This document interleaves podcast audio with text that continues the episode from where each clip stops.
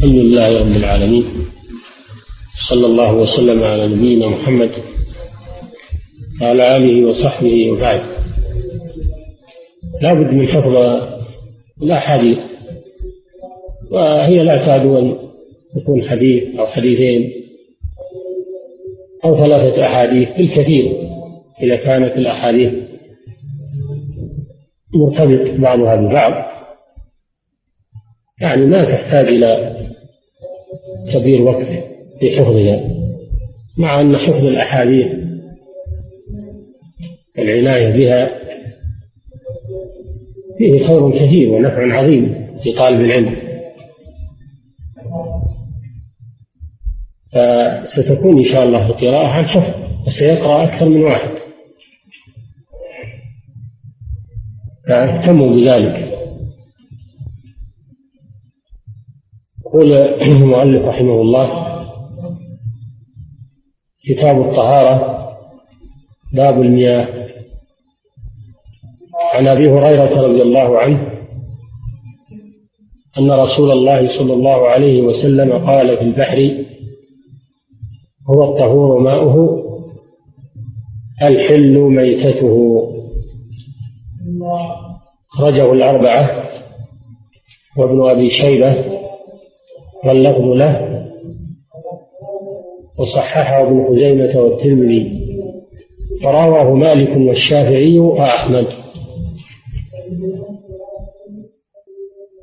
لما كانت السنة النبوية هي المصدر الثاني للشريعة بعد كتاب الله القرآن اعتنى علماء الإسلام بسنة الرسول صلى الله عليه وسلم بعد عنايتهم بالقرآن الكريم. فأقبلوا عليها حفظا ورواية ودراية وألفوا فيها المؤلفات المتنوعة ووضعوا عليها الشروح الكثيرة. كل ذلك يدل على أن السنة أمرها مهم في الإسلام لأن السنة النبوية توضح القرآن وتفسره تدل عليه. والله جل وعلا وكل إلى رسوله صلى الله عليه وسلم بيان القرآن. قال سبحانه وتعالى وأنزلنا إليك الذكر لتبين للناس ما نزل إليهم ولعلهم يتذكرون. قال الله سبحانه وتعالى وأنزل عليك الكتاب والحكمة. الكتاب هو القرآن والحكمة هي سنة الرسول صلى الله عليه وسلم. قال تعالى في وصف رسوله صلى الله عليه وسلم ويعلمهم الكتاب والحكمة. الكتاب هو القرآن والحكمة هي والله أعلم سنة الرسول صلى الله عليه وسلم أو هي الفقه في كتاب الله عز وجل. الله تعالى يقول لنبيه صلى الله عليه وسلم يقول في حق نبيه صلى الله عليه وسلم وما ينطق عن الهوى. إن هو إلا وحي يوحى. سنته صلى الله عليه وسلم وحي من الله. إلا أن لفظها من الرسول صلى الله عليه وسلم وأما معناها فهو وحي من الله سبحانه وتعالى. والنبي صلى الله عليه وسلم يقول ألا وإني قد أوتيت القرآن ومثله معه. وحث صلى الله عليه وسلم على حفظ سنته وتبليغها للناس قال صلى الله عليه وسلم نظر الله امرأ سمع منا حديثا فوعاه بلغه كما سمعه. فرب مبلغ أوعى من سامع أو كما قال صلى الله عليه وسلم. سمع مني مقالة فوعاها وبلغها قال صلى الله عليه وسلم بلغوا عني ولو آية. من هنا اتجهت همة علماء هذه الأمة قديما وحديثا بسنة الرسول صلى الله عليه وسلم رواية ودراية. لأن هذا من دين الإسلام. وأما الذين شغبوا السنة من الخوارج والمعتزلة ونحوهم وفي عصرنا هذا جماعات تدعي أنه يجب الاقتصار على القرآن فقط. وأما الأحاديث فيرون أنها لا تخلو من من الكذب ومن ومن بزعمهم وأما القرآن فإنه متواتر فيدعون إلى العناية بالقرآن فقط ولا يشجعون على العناية بالسنة بل إنهم يحذرون منه. وبعضهم يقول يجب العناية بالقرآن وبالصحيحين فقط صحيح البخاري وصحيح مسلم وترك ما سوى الصحيحين. وبعضهم دون ذلك يشكك في كثير من الأحاديث ويحاول مهما استطاع الطعن فيها تضعيف كل هذه هذه محاولات باطلة. نعم الأحاديث قد يكون فيها شيء موضوع وشيء ضعيف. فيعتنى بها وتلقح لكن ما هو بهذه الطريقة. تزهيد في الأحاديث ومحاولة صرف الناس عنها هو بهذه الطريقة. وإلا فالعناية بالأحاديث من حيث الصحة والضعف والحسن ومعرفة الموضوع هذا أمر لا بد منه. لكن لا يكون بطريقة يعني صرف الناس عن السنة وتزهيدهم فيها وهذه طريقة سيئة. ثم أيضا لا يشتغل بالسنة وتمييز صحيحها من غيره إلا أهل الاختصاص وأهل الشأن. وأهل التقوى والخشية يشتغل فيها كل ما هب ودب من المغرضين ومن الجهال ومن غيرهم من أصحاب المقاصد السيئة. الحاصل أن العناية بالسنة أمر واجب ولهذا اعتنى علماء هذه الأمة من لدن الصحابة إلى وقتنا هذا بسنة الرسول صلى الله عليه وسلم. عناية تامة. فمنهم من اعتنى بالسند والنقد حتى بين الصحيح من غير الصحيح وبين الدخيل والمكذوب. وهؤلاء يسمون علماء الرواية. علماء الرواية الذين اعتنوا بالرواية. وبالأسانيد والرجال حتى ميزوا ونحلوا الأحاديث وأخرجوا منها الدخيل والموضوع على رسول الله صلى الله عليه وسلم وحاصروه حاصرة تامة ولهم في ذلك الفضل والأجر من الله سبحانه وتعالى. فهم حراس هذه الشريعة. والنوع الثاني من اعتنى بفقه الأحاديث والاستنباط منها استخراج ما فيها من الأحكام وهؤلاء يسمون علماء الدراية. منهم من جمع بين الأمرين جمع بين علم الرواية وعلم الدراية. هم من يسمون بفقهاء المحدثين فقهاء المحدثين. النبي صلى الله عليه وسلم ضرب مثلا بين فيه أصناف الناس نحو ما بعثه الله تعالى به فقال مثل ما بعثني الله تعالى به كمثل غيث أصاب أرضا منها أجادب أمسكت الماء فارتوى الناس منها ومنها أرض أمسكت الماء وأنبتت الكلى. أمسكت الماء وأنبتت الكلى والعشب الكثير حتى روي الناس و ورعوا من من كلائها أو كما قال صلى الله عليه وسلم ومنها أرض إنما هي قيعان. لا تمسك ماء ولا تنبت كلا. أرض قيعان. لا تمسك ماء ولا تنبت كلا. فقسم الأمة مثل الأرض. أرض أمسكت الماء فقط ولكنها لم تنبت.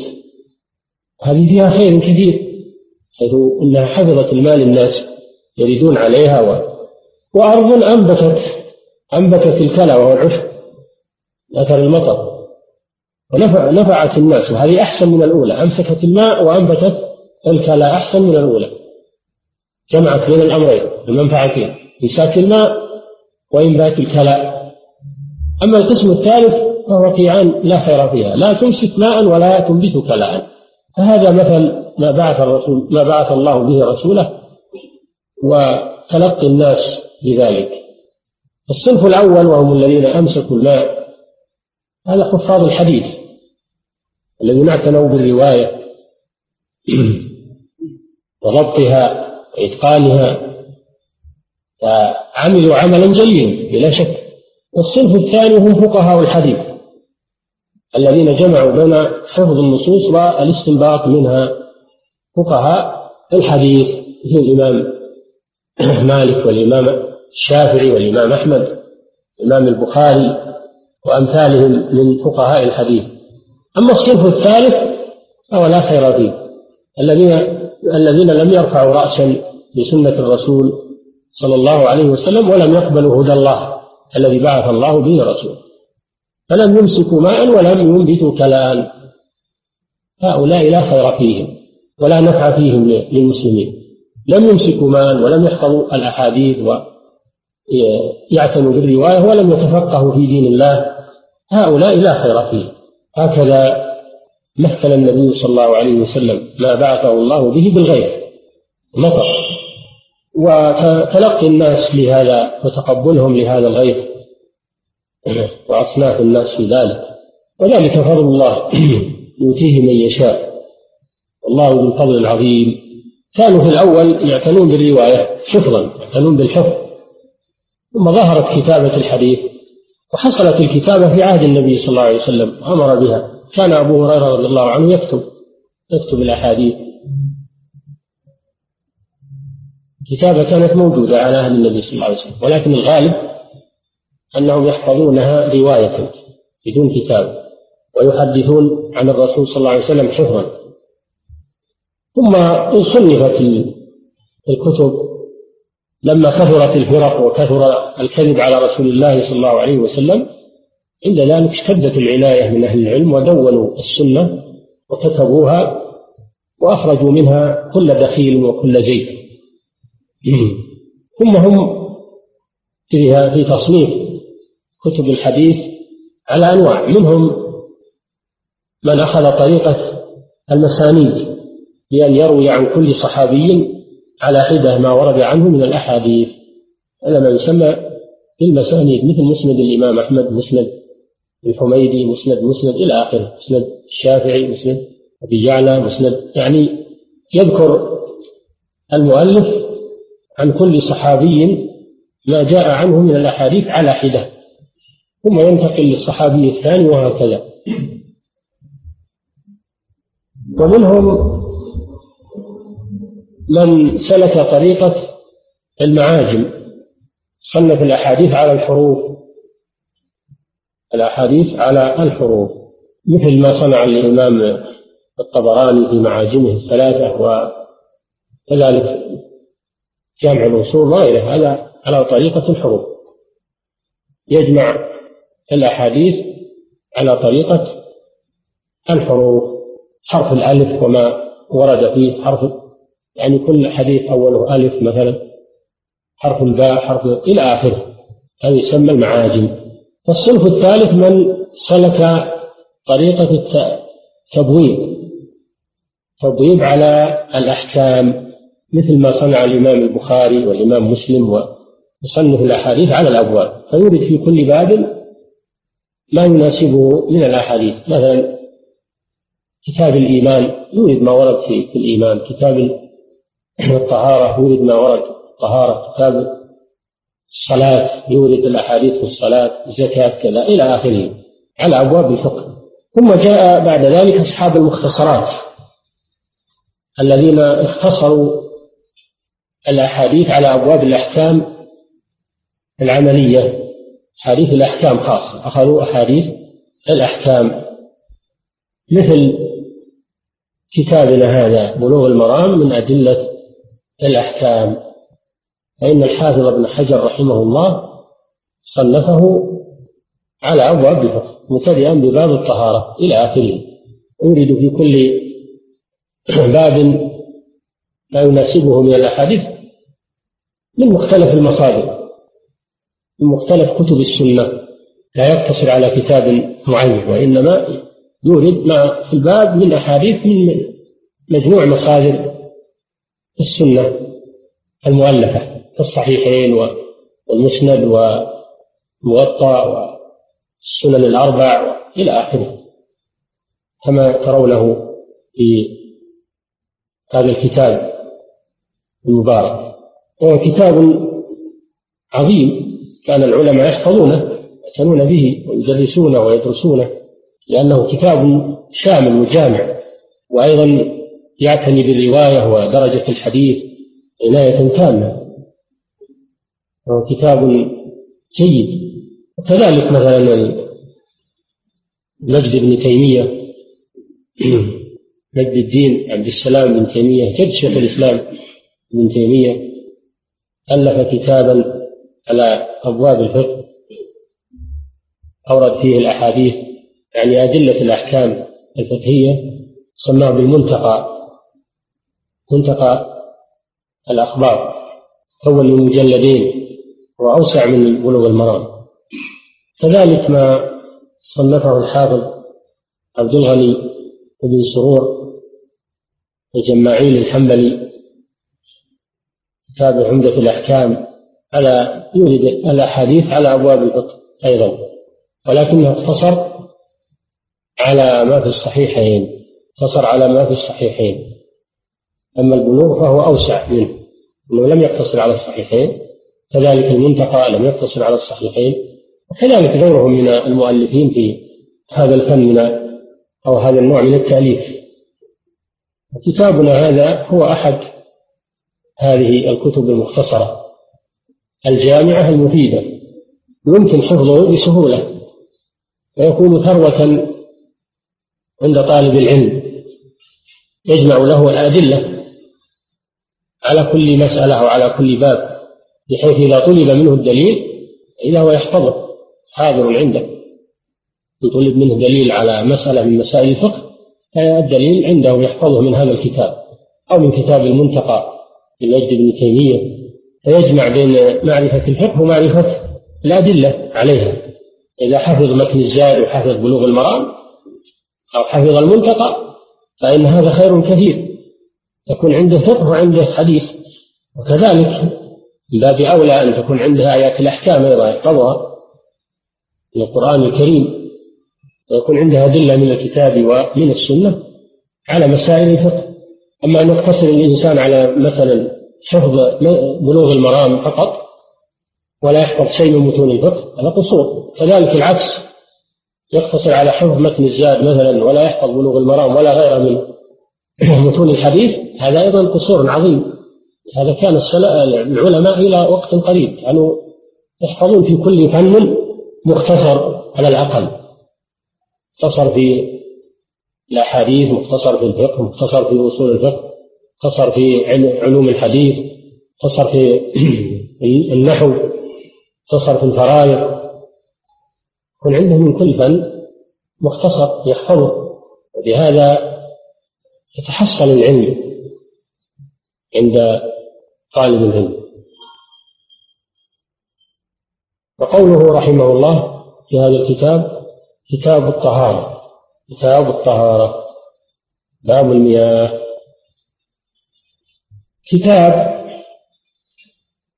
مصدر كتب مصدر كتب يكتب كتابا وكتابة وكتبا.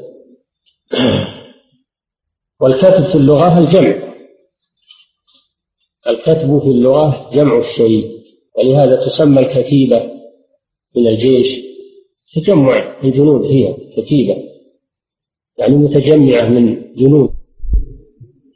فيقال كتب الشيء إذا جمعه ومن ثم يسمى الخراز كاتبا لأنه يجمع الرقاع والسيوف.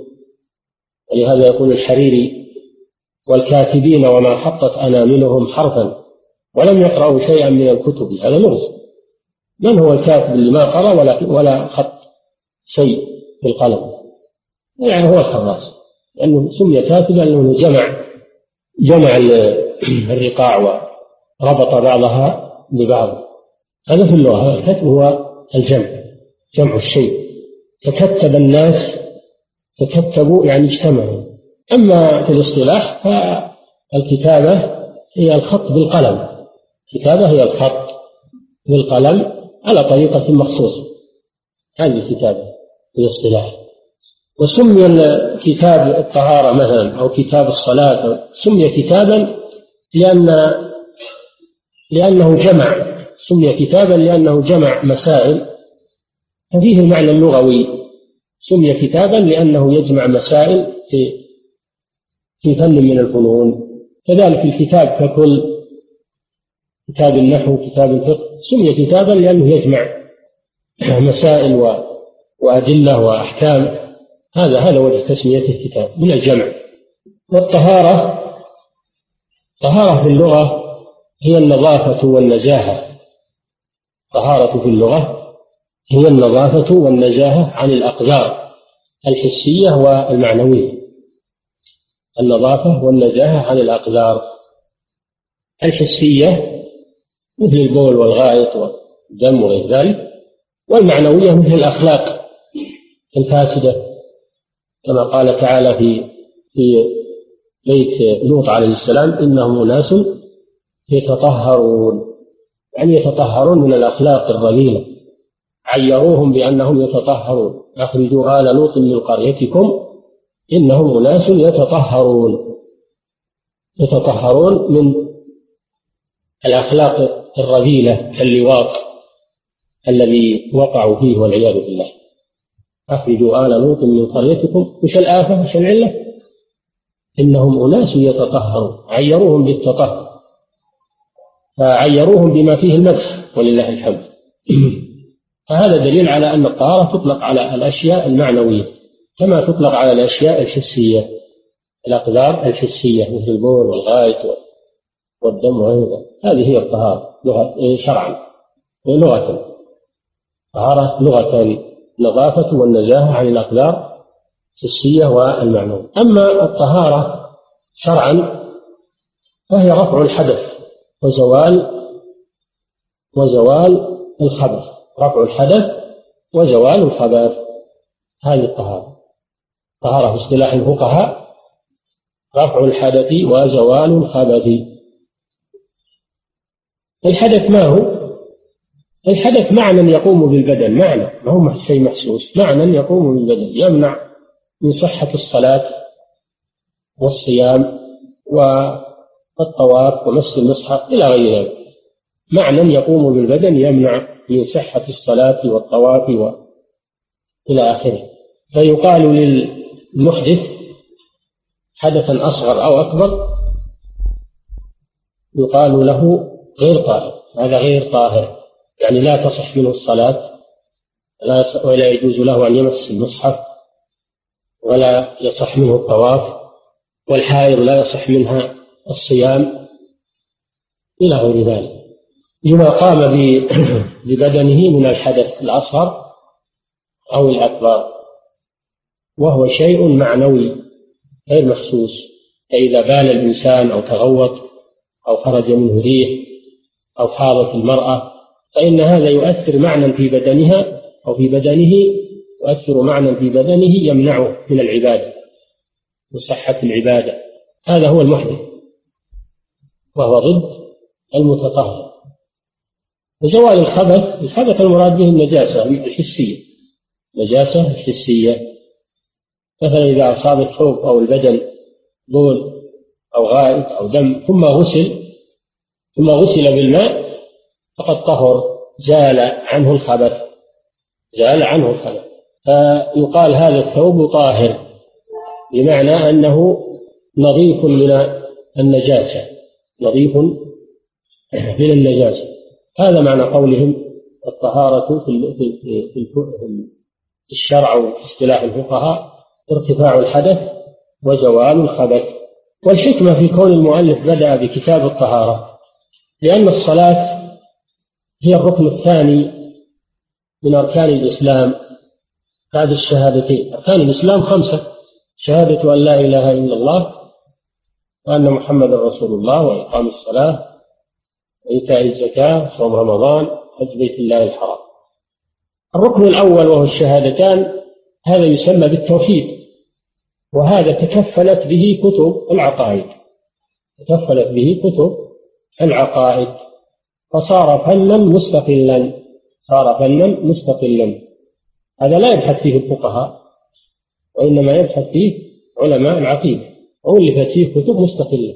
بقي معنا الأركان الأربعة. أولها الصلاة. أولها الصلاة. الصلاة هي الركن الثاني بعد الشهادة. لكن لما كانت الصلاة متوقفة على الطهارة وكانت الطهارة شرطا لصحة الصلاة بل إن الطهارة هي مفتاح الصلاة.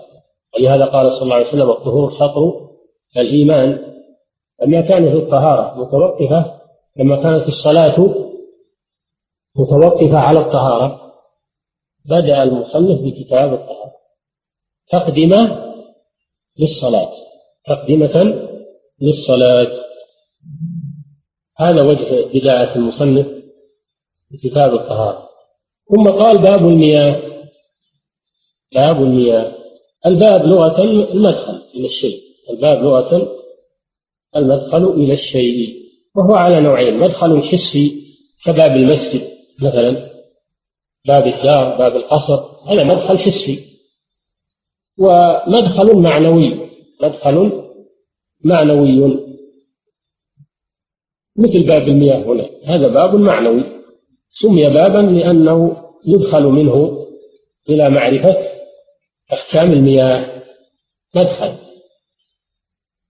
والأشياء تؤتى من أبوابها. قال الله سبحانه وتعالى وليس البر بأن تأتوا البيوت من ظهورها ولكن البر من اتقى وآتوا البيوت من أبوابها. هذا عام في أن الإنسان لا يأتي الشيء إلا من بابه سواء كان حسيا أو معنويا. لا يأتي الأمور لا يأتي الأمور إلا من أبوابها. فإن جاءها من غير أبوابها فإنه لا يحصل على المطلوب. وليس هذا من البر. وآتوا البيوت من أبوابها. هذا هو الباب. وأما المياه فهي جمع ماء جمع ماء والماء هو المعدن السائل المعروف. الماء هو المعدن السائل المعروف. ويقولون الماء اسم جنس يشمل القليل والكثير كله يسمى ماء. الماء الكثير يسمى ماء والماء القليل في الفنجان أو يسمى ماء. فهو اسم جنس يشمل الكثير والقليل. فلماذا لم يقل المؤلف باب الماء؟ بل قال باب المياه. مع أن أسماء الأجناس لا تجمع. أسماء الأجناس لا تجمع لأنها ما هي بحاجة إلى الجمع لأنها تشمل القليل والكثير. قالوا جمعها نظرا لأنواع الماء لأن الماء أنواع. منه نوع طاهر ومنه نوع نجس منه ماء طهور المياه أنواع. فلذلك جمعها نظرا لأنواع الماء من حيث صحة الطهارة بها أو عدم صحة الطهارة بها. هذا وجه الجمع. ساق الحديث الأول عن أبي هريرة رضي الله عنه. أن رسول الله صلى الله عليه وسلم قال في البحر هو الطهور ماؤه الحل ميتته. أبو هريرة رضي الله عنه هذه كنيته والصحابي الجميل المعروف كنيته أبو هريرة. أما اسمه فقد اختلف العلماء فيه على نحو من ثلاثين قولا. أقربها إلى الصحة أو الصواب أنه عبد الرحمن بن صخر. الرحمن بن صخر.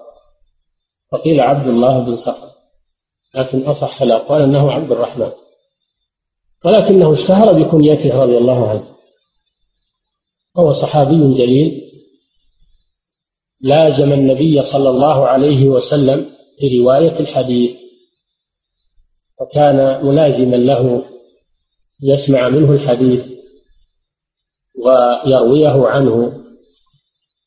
وقد دعا له النبي صلى الله عليه وسلم لذلك صار أكثر الصحابة رواية للحديث لأنه تفرغ فرغ نفسه لرواية الحديث عن رسول الله صلى الله عليه وسلم فلم يشتغل بتجارة ولم يشتغل بأي شيء واقتصر على ما يقتات به من الجوع صبر على ما ينال من الجوع ومن في سبيل رواية الحديث عن رسول الله صلى الله عليه وسلم.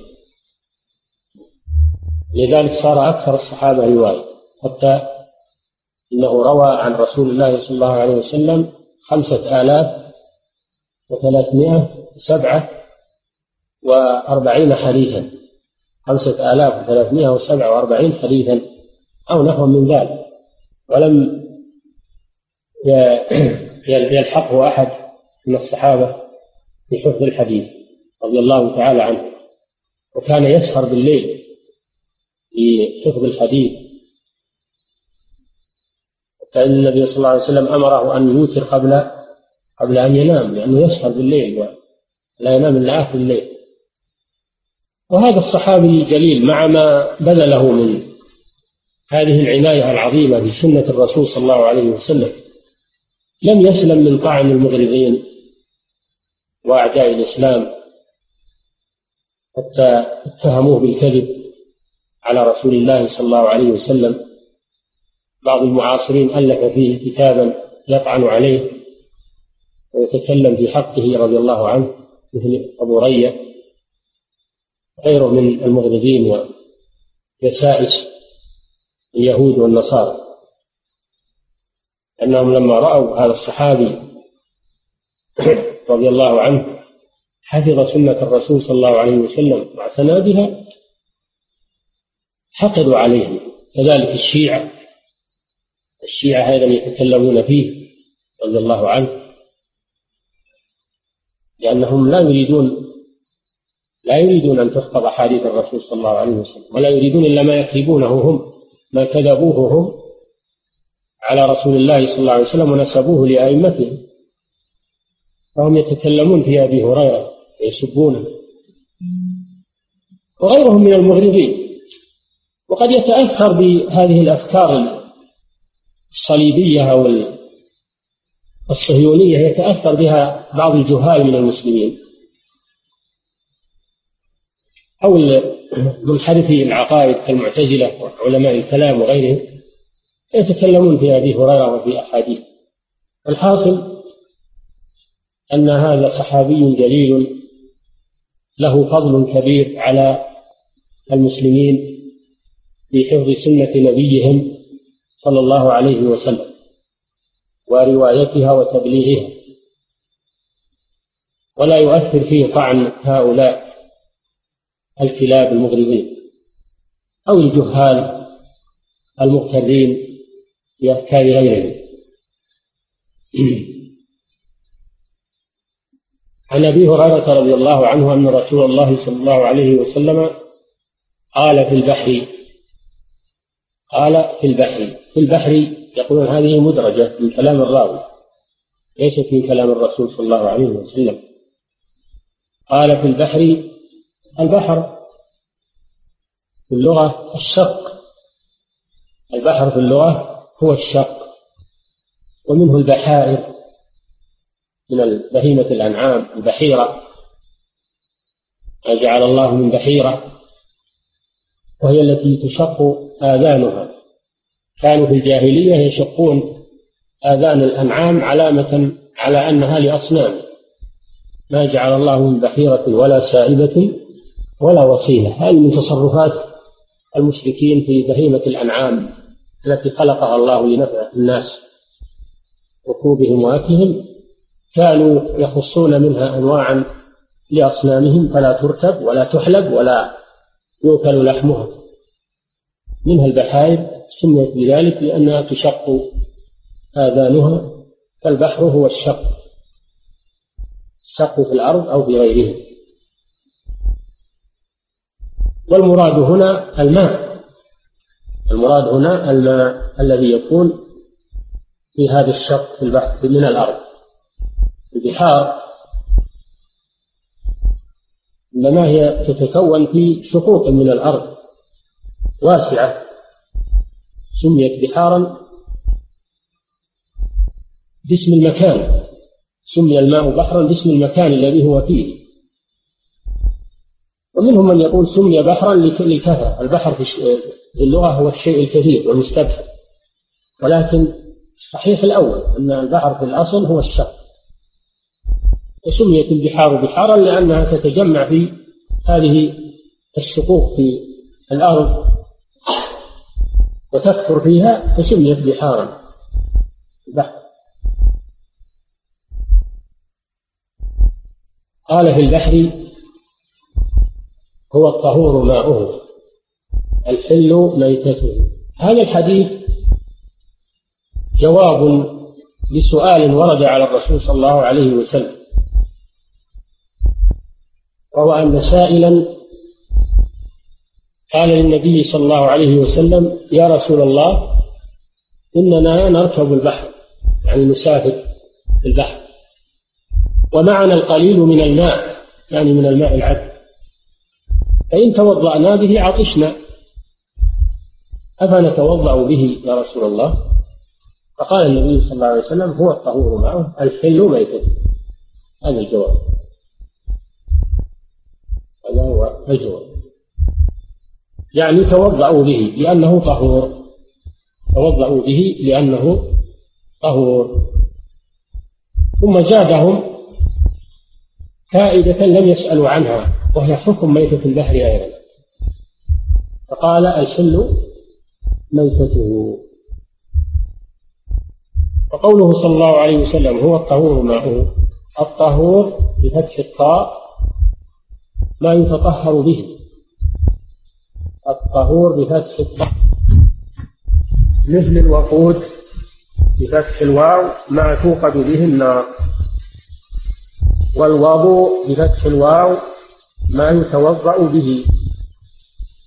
أما الطهور بضم بضم الطاء وهو المصدر.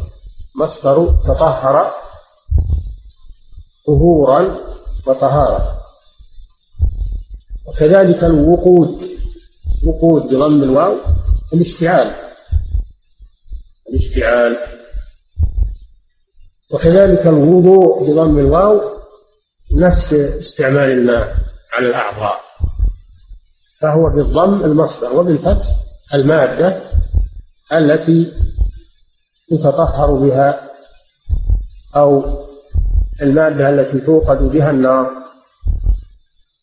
كما قال تعالى في الكفار وأولئك هم وقود وقود النار أي حطبها كما قال تعالى في الآية الأخرى كانوا لجهنم وأما القاسطون فكانوا لجهنم حطبا قال هو الطهور هو الطهور ماؤه ماؤه مرفوع ماؤه على أنه فاعل. على أنه فاعل بالطهور لأن المصدر يقوم مقام الفعل. والفاعل هو ماؤه. أي أنه يطهر يطهر ماؤه.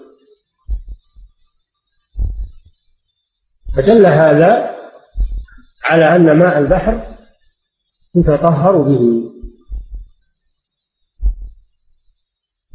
لأن الله سبحانه وتعالى أمر بالطهارة بالماء وهي الأصل. الماء هو الأصل في الطهارة وأطلق. سواء كان هذا الماء نازلا من السماء أو نابعا من الأرض أو كان من البحر فكل ماء فإنه يتطهر به ما دام أنه لم يتغير كما يأتي لم يتغير بنجاسة كما يأتي في الأحاديث القادمة إن شاء الله. فأصل مادة الطهارة هو الماء. كما قال سبحانه وأنزل من السماء ماء ليطهركم به. قال تعالى وأنزلنا من السماء ماء طهورا.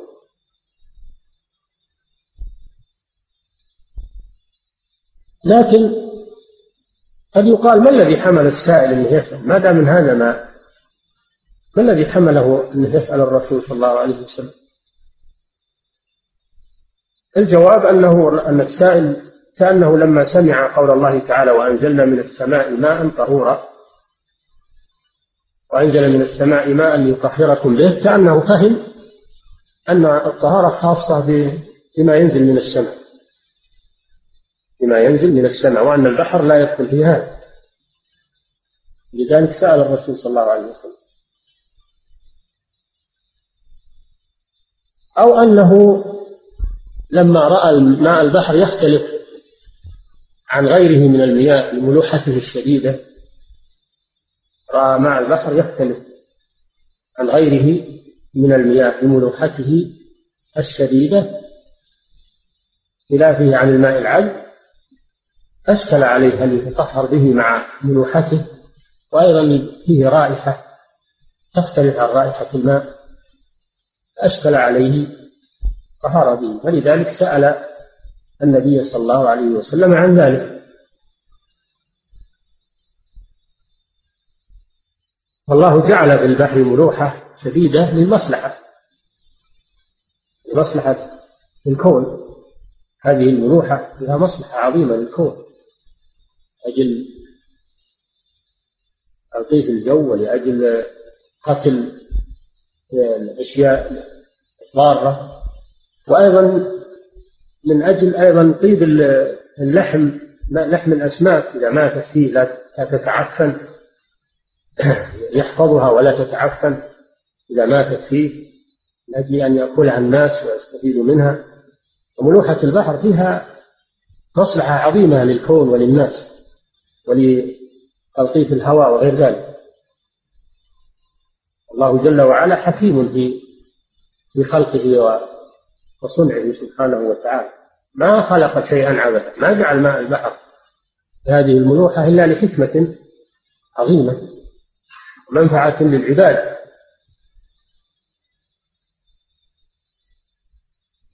قال هو الطهور ماؤه أيضا يقال السائل قال هل نتطهر به؟ لماذا لم يقل الرسول صلى الله عليه وسلم نعم تطهروا به؟ بل عدل إلى قوله هو الطهور ماء ولم يقل نعم تطهروا به. الجواب أن الرسول صلى الله عليه وسلم أراد أن يقرن الحكم بعلته. الحكم هو صحة الطهارة بماء البحر والعلة أنه طهور. يعني توضأوا به لأنه لأنه طهور.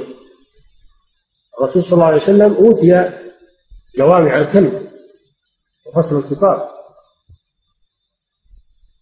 فهو لو قال نعم أو أو توضأوا به ربما يستفاد أنه يتوضأ به من أجل الضرورة لأن السائل قال معنا القليل من الماء. فيفهم منه أنه لو كان معهم ماء كثير لا يتطهر بماء البحر. يفهم منه أنه لا يتطهر بماء البحر إلا مع قلة الماء المحمول. فلما جاء الرسول صلى الله عليه وسلم بهذه العبارة هو الطهور ماء أزال هذا الإشكال وهو أن ماء البحر يتطهر به مطلقا سواء كان معكم ماء قليل أو ماء كثير هذه كلمات الرسول صلى الله عليه وسلم.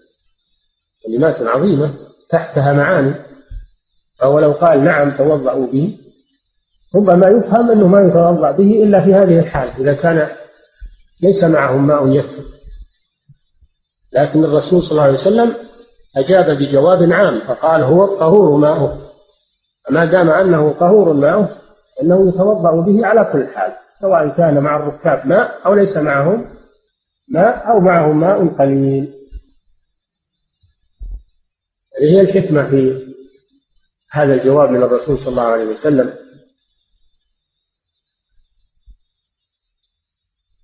والطهور معه ثم قال صلى الله عليه وسلم الحل ميتته.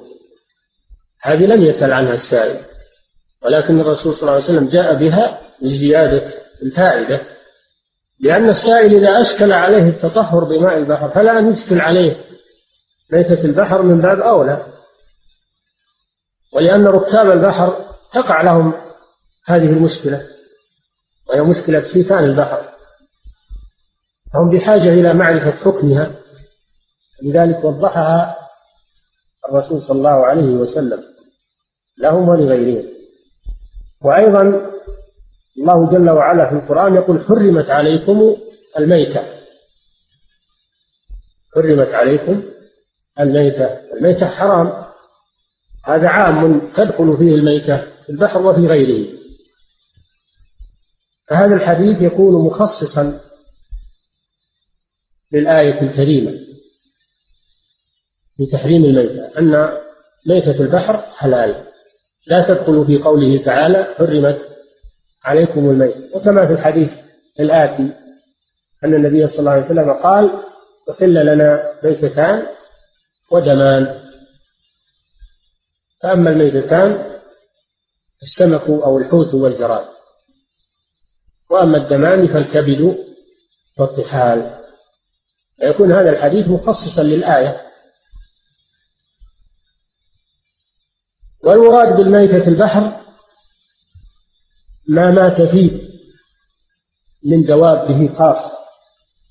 ما مات فيه من دوابه خاصة. أي أي ما لا يعيش إلا في البحر. أما ما مات فيه من دواب البر إنه حرام.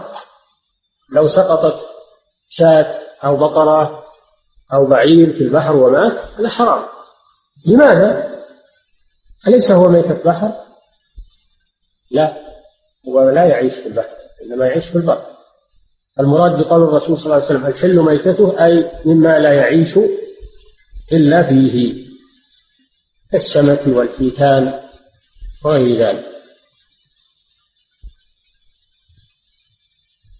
وقوله صلى الله عليه وسلم الحل ميتته يشمل كل حيوانات البحر.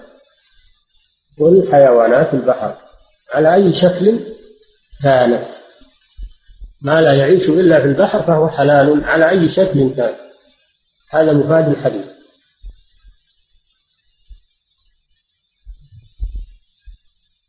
قد استثنى بعض العلماء أنواعا من حيوانات البحر قالوا بتحريمه مثلا التمساح والحية والضفدع قالوا إنها حرام مع أنها لا تعيش إلا في البحر لماذا؟ قالوا لأن الضفدع والحية من المستخبثات. الله تعالى يقول ويحرم عليهم الخبائث. وأما التمساح فلأنه مفترس سبع. التمساح سبع يفترس بنابه. النبي صلى الله عليه وسلم حرم كل ذي ناب من السباع. كل ذي مخلب من الطير. قالوا إن هذه الأشياء حرام ومستثنات ولكن الصحيح أنه لا يستثنى من حيوانات البحر شيء. لعموم هذا الحديث ولقوله صلى الله عليه وسلم ولقوله تعالى ولقوله صلى الله عليه وسلم ولقوله تعالى أحل لكم صيد البحر وطعامه متاعا لكم وللسيارة. أحل لكم صيد البحر وطعامه متاعا لكم وللسيارة. هذا عام كل صيد البحر لا يستثني شيئا. وهذا هو الصحيح. كما أن الحل ميتته يشمل الميتة الطافية والميتة غير الطافية. وذهب الحنفية إلى أن الميتة الطافية على سطح الماء لا تؤكل. ولكن هذا الحديث حجة عليه. استدلوا بحديث حديث ضعيف أن الرسول صلى الله عليه وسلم قال وما مات فيه فطفى فلا تأكلوا. ولكن هذا الحديث غير صحيح. عموم الآية وحل لكم صيد البحر وطعامه هذا حجة عليه وكذلك هذا الحديث الرسول لم يستثني فيه شيئا قال الحل ميتته وأطلق عليه الصلاة والسلام. فدل على أن كل حيوانات البحر حلال لا يستثنى منها شيء. وعلى أن كل ميتة ميتات البحر من دوابه أنها حلال طفت أو لم تطفو هذا هو الراجح والصحيح الحل ميتته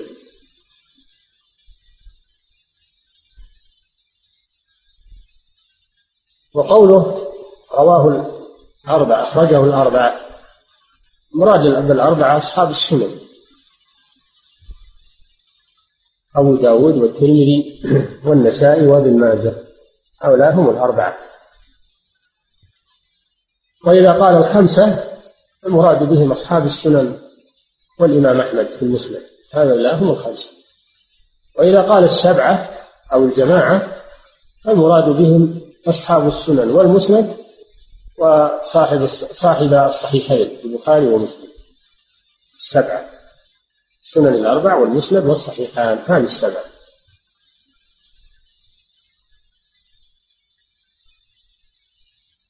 قوله أخرجه الأربعة يعني أصحاب أصحاب السنن. وابن أبي شيبة واللفظ له. ابن أبي شيبة هو الإمام الحافظ. عبد الله بن محمد بن أبي شيبة. صاحب المصنف والمسند. وهو إمام جليل وهو من شيوخ البخاري ومسلم وأبي داود.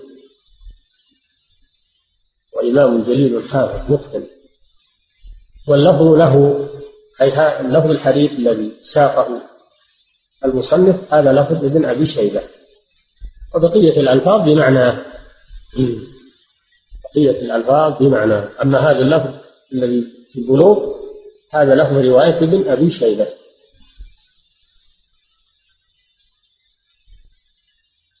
وصححه أي حكم بصحته الإمامان ابن خزيمة والترمذي. ابن خزيمة هو الإمام أبو بكر أحمد بن خزيمة الملقب بإمام الأئمة. كان إماما حافظا مسلما رحمه الله. له كتاب التوحيد المطبوع المشهور كلامه في الجهمية وفي المعتزلة ونفاة الصفات. وعلماء الكلام كلام جيد قوي.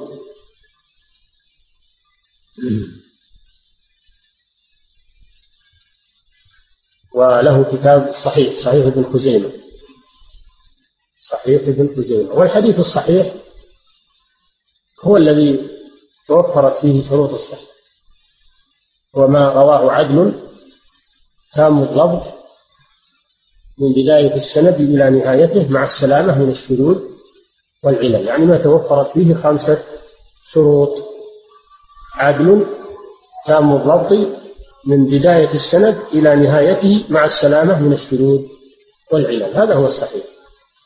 وفرت فيه هذه الشروط الخمسة هو الصحيح. وصححه الترمذي الإمام أبو عيسى الترمذي صاحب السنن المشهورة. ورواه الأئمة الثلاثة الإمام مالك بن أنس الشافعي محمد بن عيسى الشافعي والإمام أحمد بن حنبل في المسلم كل هؤلاء رووا هذا الحديث ولكن اللفظ المسوق هو لفظ ابن أبي شيبة فهذا الحديث يدل على على مسائل على مسائل وفقه عظيم. لعلنا نكمله بعد الأذان إن شاء الله.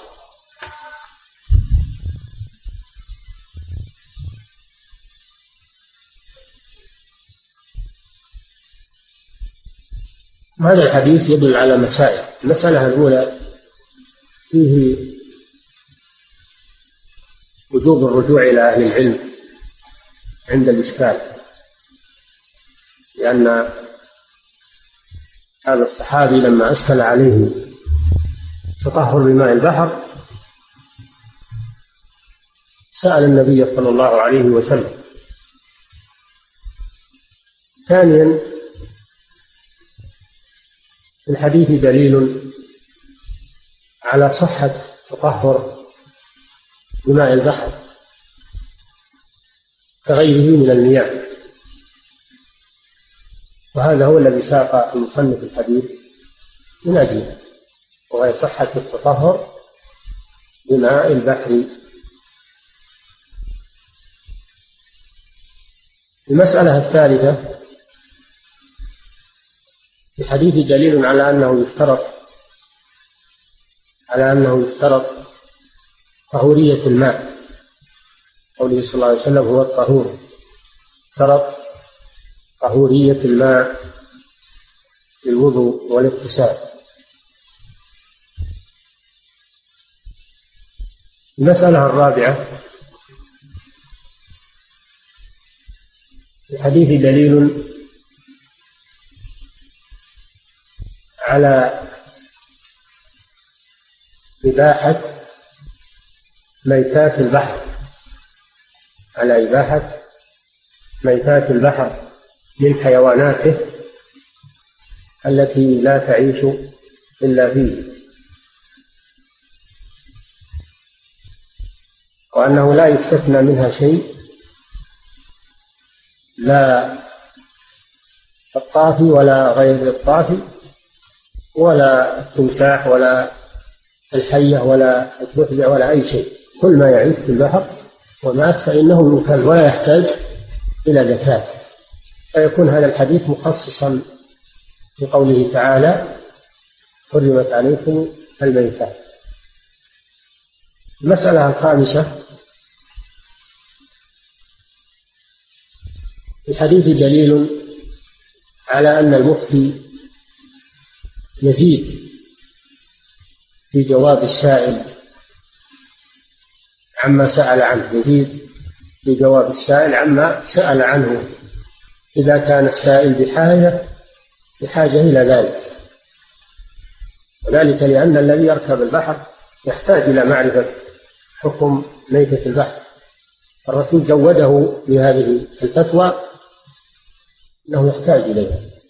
فإذا لم يسأل المفتي من السائل حاجة إلى شيء لم يسأل عنه فإنه يزيده. أما إذا لم يكن به حاجة إلى ذلك فإن السؤال يكون فإن الجواب يكون على قدر السؤال. عن أبي سعيد الخدري رضي الله عنه قال قال رسول الله صلى الله عليه وسلم إن الماء طهور لا يلبسه شيء. رجعوا الثلاثة وصححه أحمد. وعن أبي أمامة رضي الله عنه أن رسول الله صلى الله عليه وسلم قال إن الماء لا يلبسه شيء إلا ما غلب على ريحه وطعمه ولونه. رجعوا ابن ماجه وضعفه حاتم وللبيهقي الماء طهور. إلا أن تغير إلا أن تغير ريحه أو لونه. إلا أن تغير ريحه أو طعمه أو لونه. بنجاسة تحدث فيه. وعن ابن عمر رضي الله عنهما أن رسول الله صلى الله عليه وسلم قال إذا بلغ الماء قلتين لم يحمل الخبث. وفي رواية وفي لفظ لم يلبس.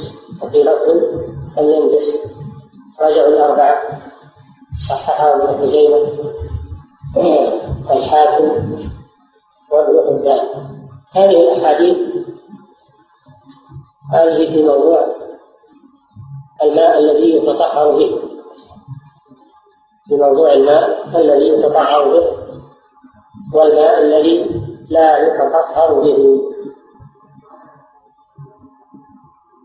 فحديث أبي سعيد أو أبو سعيد مالك أو أبو سعيد سعد بن مالك وابن سنان الأنصاري.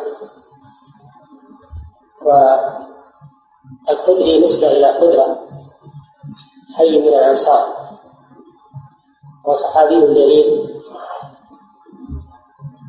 قال قال رسول الله صلى الله عليه وسلم إن الماء طهور. سبق لنا أن كلمة طهور بفتح الطاء مراد به لا يتطهر.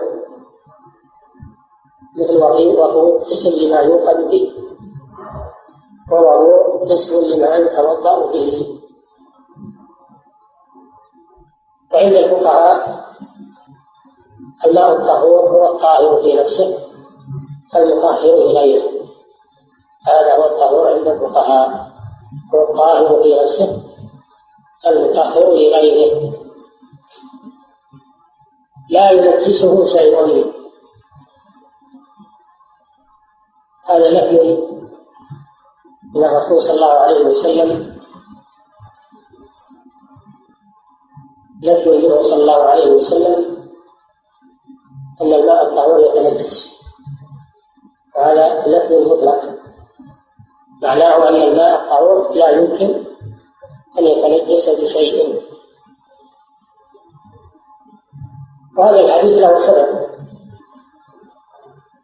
وهو أنه ذكر لرسول الله صلى الله عليه وسلم أن بئرا بالمدينة تسمى بئر بضاعة وهي بئر مأجورة بئر مأجورة لا تستعمل ولكن فيها ماء. وبسبب كونها مأجورة كان الناس يلقون فيها المخلفات يلقون فيها القمائم وحيض النساء يعني القطن الذي الذي تستعمله النساء لخروجهن بعد الحيض لمعرفة الطهارة. وكذلك يلقى فيها لحوم الكلاب الميتة. المهم أنها تلقى فيها القمامات النجسة وغير النجسة. فأشكل على الصحابة رضي الله عنهم هل يصح الوضوء منها؟ فسألوا رسول الله صلى الله عليه وسلم فأجابهم بهذا الحديث إن الماء طهور لا ينجسه شيء. ومعناه أنه لا بأس أن يتوضأ من ماء هذا البئر وغيرها ولو تغير لأنه روي أن ماءها أصبح مثل نقاعة الحنة يعني أحمر للتغير. ومع هذا قال صلى الله عليه وسلم إن الماء طهور لا ينجسه شيء. ولكن في حديث أبي أمامة. في حديث أبي أمامة أبي أمامة في رواية ابن ماجه ورواية البيهقي ما يقيد هذا الإطلاق. فقال عن أبي سعيد عن أبي أمامة هذه كليته النسوق أو سدي بن عجلان الباهلي نسبة إلى باهلة قبيلة من قبائل العرب. إن رسول الله صلى الله عليه وسلم قال إن الماء لا ينجسه شيء إلا إن تغير فإلا إلا ما غلب. إن الماء لا ينجسه شيء إلا ما غلب. على ريحه وطعمه ولونه فهذا يقيد حديث أبي سعيد. لأن الماء إذا تغير بالنجاسة إذا تغير. أن الماء إذا تغير وتحول عن أصله بأن تغيرت رائحته أو تغير طعمه أو تغير لونه فإنه لا يصح التطهر به. فيكون هذا مقيدا بحديث أبي سعيد. إلا أن هذا الحديث جاء بالواو. جاء بالواو. إلا ما غلب على على ريحه وطعمه ولونه بالواو. ومعناه أنه لازم تتغير أوصافه الثلاثة ولكن هذه الواو بمعنى أو بدليل رواية البيهقي. لأن في رواية البيهقي جاءت أو. والفرق بين الواو وأو أن الواو كما ذكرنا ظاهرها أنه لا يتغير حكمه إلا إذا تغيرت أوصافه الثلاث أما رواية البيهقي فهي تدل على أنه إذا تغير وصف واحد فإنه يتغير حكم. إلا إن تغير إلا أن تغير ريحه أو طعمه أو لونه. فدل على أن الواو في حديث أبي أبي أمامة بمعنى أو والواو تأتي بمعنى أو في لغة العرب. تأتي بمعنى أو في لغة العرب.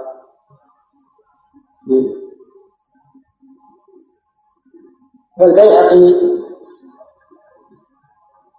جاء بهذه الرواية حديث أبي ثمانة من أجل بيان هذا من أجل بيان أنه يكفي تعين الوصف الواحد من أوصاف الله. قال في حديث أبي أمامة رواه ابن ماجه وقال في حديث. أبي سعيد رجعوا الثلاثة وصححه أحمد. الثلاثة المراد بهم أصحاب السنن ما عدا ابن ماجه. ما عدا ابن ماجه. وهم الترمذي وأبو داود والنسائي. أولادهم الثلاثة اصطلاح المؤلف والأربعة هم ثلاثة مع ابن ماجه فيكون أربعة. أصحاب السنن ثلاثة. وصححه أحمد. حكم أحمد بصحته فقال حديث ابن بضاعة صحيح. الإمام أحمد هو أحمد بن حنبل. إمام أهل السنة. والصابر على المحنة وقامع البدعة. الإمام المشهور. شيخ المحدثين. وإمام الفقهاء رحمه الله رحمة واسعة. حكم بصحة هذا الحديث. والحديث الصحيح هو ما توافرت فيه الشروط الخمسة التي سبق بيانها ما رواه عدل تام الضبط من بداية السند إلى نهايته مع السلامة من الشذوذ والعلل هذا هو الصحيح. وفرت فيه خمسة شروط رواه عدل تام الرب هذا شرطان عدل هذا شرط. تام الرب أي شرطين من بداية السند إلى نهايته يعني بأن يكون رواة الحديث رجال السند كلهم عدل تام الضبط هذا الشرط الثالث مع السلامة من الشذوذ هذا الرابع. والسلامة من العلل هذا الشرط الخامس. أنا توفرت فيه هذه الشروط فهو صحيح. عند المحدثين صححه أحمد حديث أبي أمامة رواه ابن ماجه التجريبي وابن ماجه بالهاء لا يقرأ بالتاء أبدا ما يقال ابن ماجه تاء على خطأ وإنما يقرأ بالهاء دائما رواه ابن ماجه قال ابن ماجه أو ابن ماجه هكذا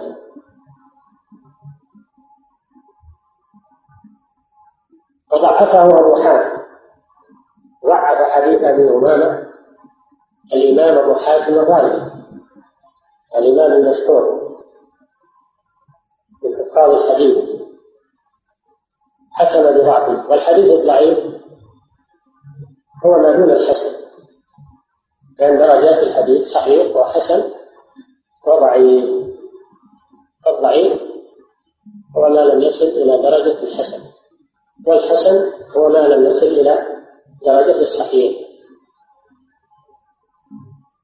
ضعفه ضعفه أبو حاتم الرازي بسبب أن فيه رشدين بن سعد وهو ضعيف. قالوا إنه من الصالحين رجل صالح.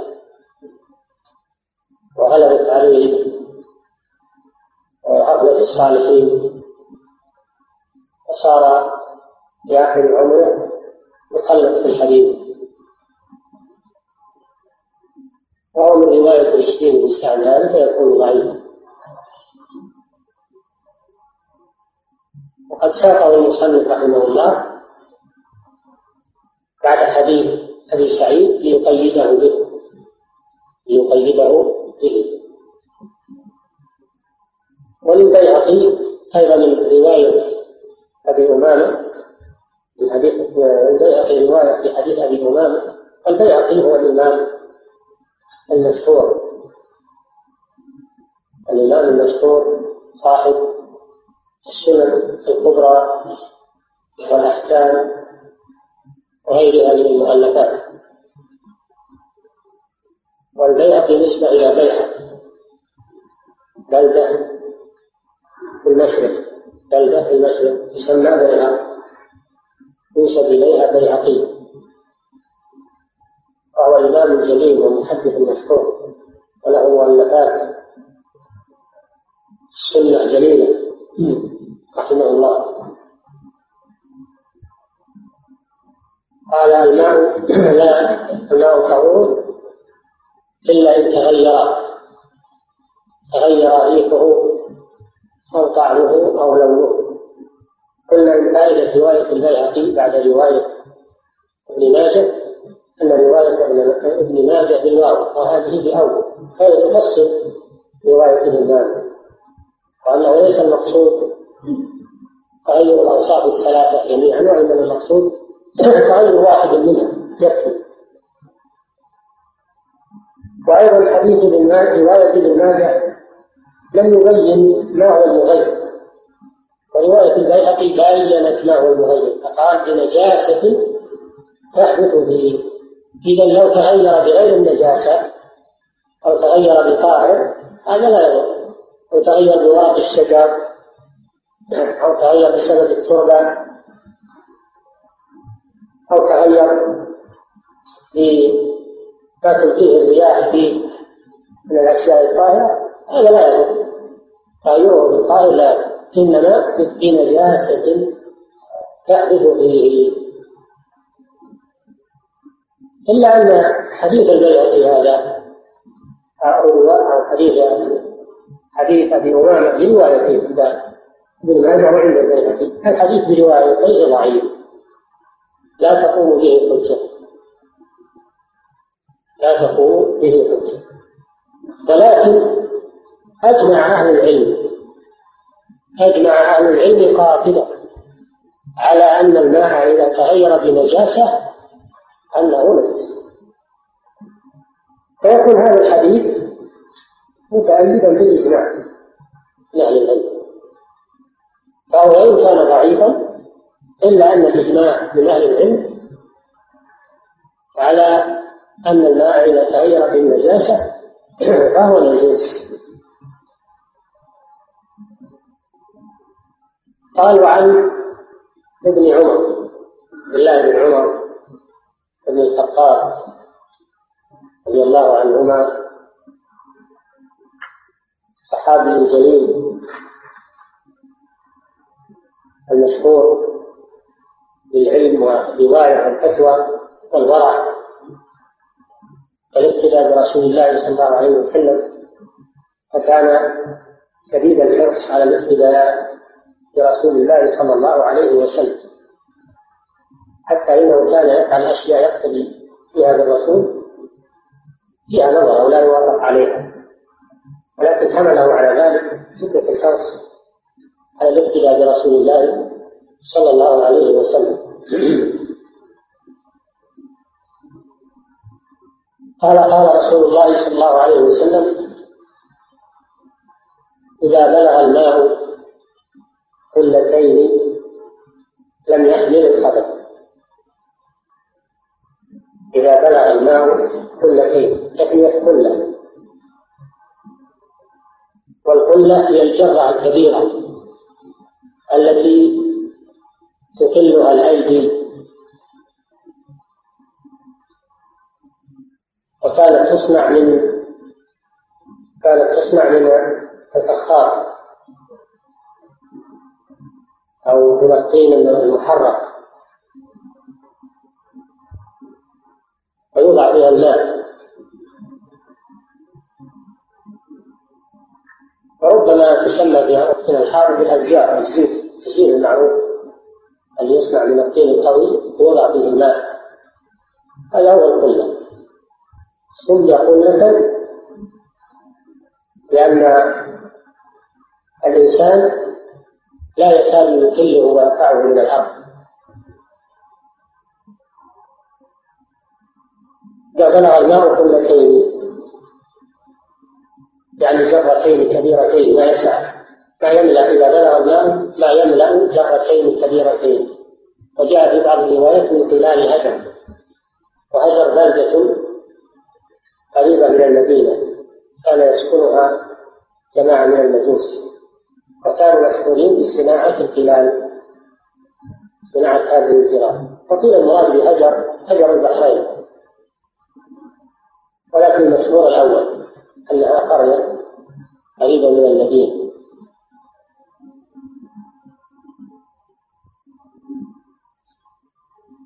إذا بلغ الماء قلتين يعني ماء يملأ قلتين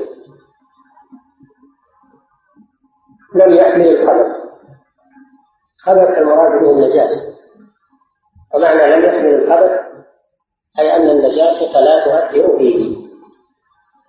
أن النجاسة لا تؤثر فيه لكثرته فإذا بلغ الماء بالكثرة ما يملأ كل شيء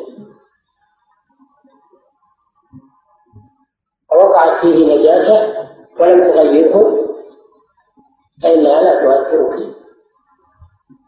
لأنه ماء كثير.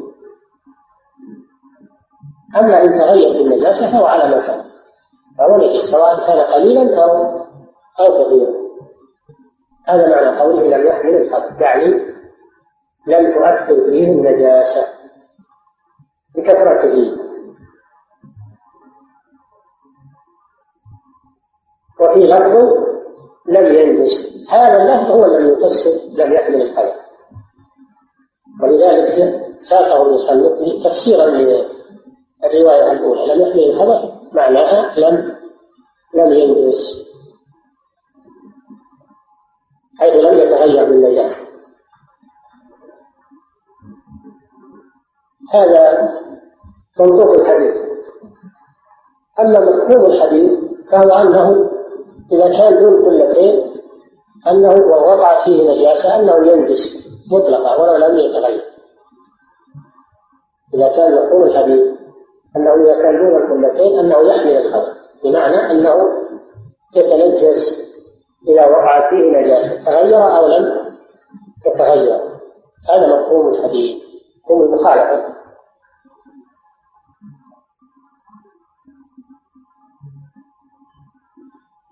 رواه الأربعة. مراد بالأربعة أصحاب السنن أبو داود والترمذي. والنسائي وابن ماجه. وصححه ابن خزيمة الإمام أبو بكر أحمد بن خزيمة آه، محمد. الإمام أبو بكر محمد بن خزيمة. الإمام المشهور صاحب الصحيح. أو يلقب بإمام الأئمة. صححه ابن خزيمة والحاكم حاتم أبو عبد الله محمد بن عبد الله النسابوري الحاكم وكان يلقب بابن البيع ابن البيع كان إماما مشهورا من أشهر مؤلفاته المستدرك على الصحيحين. المستدرك على الصحيحين. بمعنى أنه ذكر الأحاديث الصحيحة التي لم يروي الشيخان يعني كأنه تكميل للصحيحين. هذا معنى المستدرك. استدرك والمستخرج بمعنى واحد. معناه معناه الاتيان بزيادة على ما في الصحيحين تنطبق عليها شروط الشيخين ولم يرويها هذا هو المستدرك.